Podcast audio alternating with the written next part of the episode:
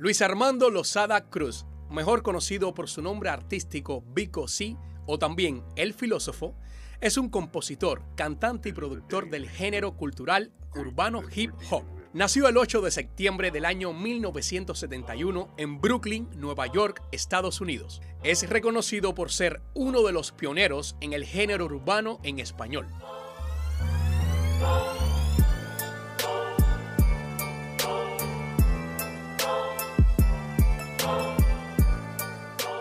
Las calles de Brooklyn, Nueva York, fueron el lugar donde vio la luz Luis Armando Lozada Cruz, hijo de puertorriqueños. Su nacimiento en los Estados Unidos fue algo casual, pues al cabo de poco tiempo, la familia Lozada decidió volver a Puerto Rico.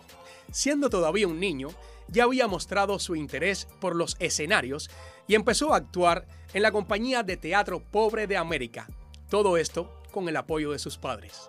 Sin darse cuenta, puso entonces la primera piedra de la que sería una brillante escala en el mundo artístico y le convertiría, pese a unos cuantos problemas personales, en uno de los primeros y más destacados cantantes que se dedican al rap underground en Puerto Rico.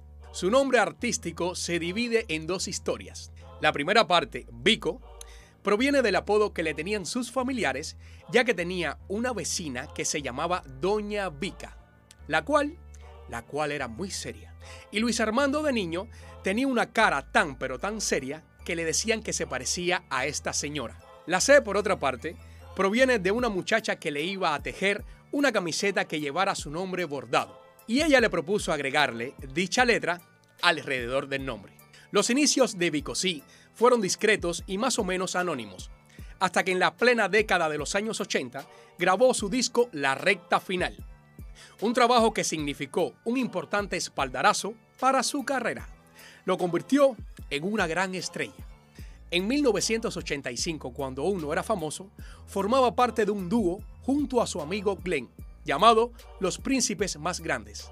Ambos se presentaron en un concurso que DJ Negro había organizado buscando talento de rap original. Es decir, alguien que pudiera rapear en Puerto Rico, pero que pudiera rapear en inglés, no se concebía que esa música pudiese ser cantada en otro idioma.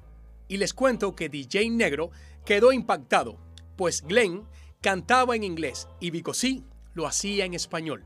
¿Y de qué manera? DJ Negro no podía creerlo. De inmediato se le ocurrió la idea de que Bicosí debía ser solista, ya que él era la innovación, la novedad, alguien que puede cantar rap en español. En 1987 grabaron su primer tema, titulado No a las drogas, el cual fue debido a que por primera vez en esa época había un anuncio televisivo de una campaña contra las drogas. A DJ Negro y Vico C se les ocurrió grabar un tema sobre eso y lo llevaron a la emisora, pero el primero en pegarse cantando rap en español fue Rubén DJ con La Escuela, ya que Vico C no pudo ser contactado pues no dejó ni número ni contacto en la emisora a la cual ellos llevaron el tema No a las drogas. Al inicio, ambos representaban el yin y el yang del rap. Bicosí representaba la calle, con Soy de la calle. Rubén DJ representaba el lado sano con La escuela.